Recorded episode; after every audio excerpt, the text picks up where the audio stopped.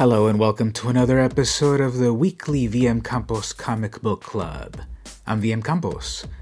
This is the podcast where I answer what am I reading this week? This week I've got a blast from the past Furrlough number 141 from Radio Comix. This was published in September 2004. And if you don't know about Furrlough, the tagline on the cover is Your Monthly Funny Animal Anthology. So it's an anthology book. It's got two to four different stories going on per issue. And they used to have a big presence in the world of furry comics.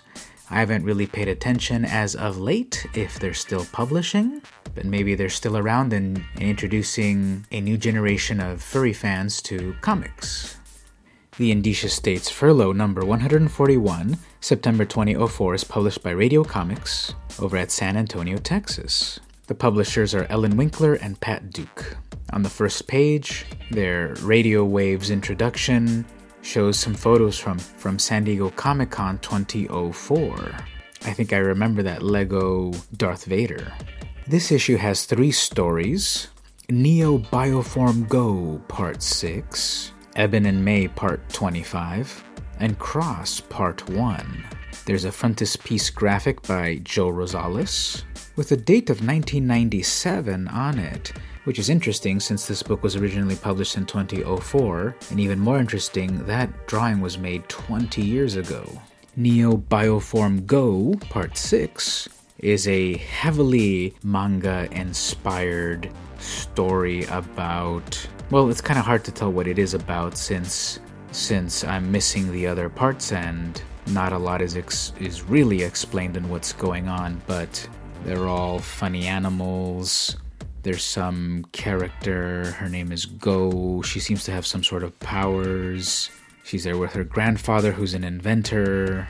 Go had just has just had a battle with Megara and got her butt kicked. The scene changes over to the dark realm or hell or whatever this other dimension is, and there's Megara very angry, taking it out on her subordinates as she was beaten by that child. And her father comes in and whoops her, and tells her you need to keep fighting our once beautiful realm scarred with the remains of their ambitions. So she's not, I guess, a completely villainous character. She's fighting for her people. So she's some sort of demonic character, and her character is best explained with Go and grandfather talking about her. Well, she had bat wings, a pair of horns, she was very pretty and very strong. And he says, Hmm, was she dressed like a common harlot? And that's the nicest way to say how Megara was dressed as. There's very little cloth in that outfit. Somehow she still manages to carry a big sword.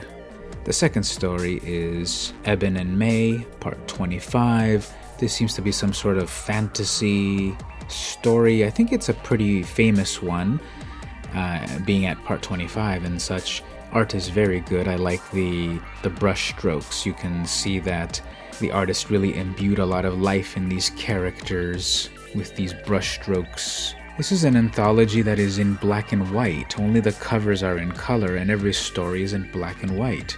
Some of them succeed very well, some of them not so well. The styles.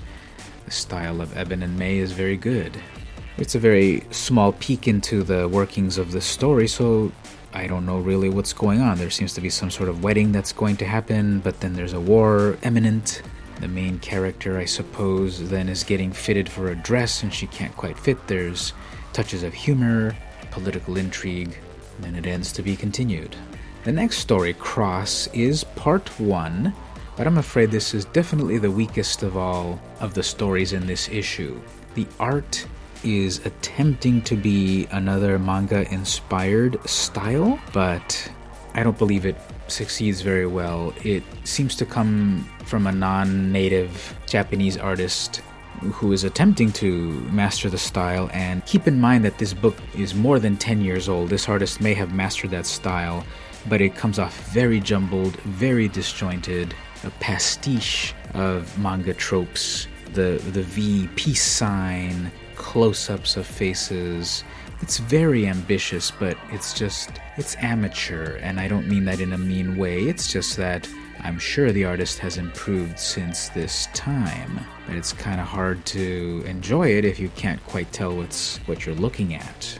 There's a quick letters page with people giving praise to previous issues, and they have the top 10 Furrlough stories.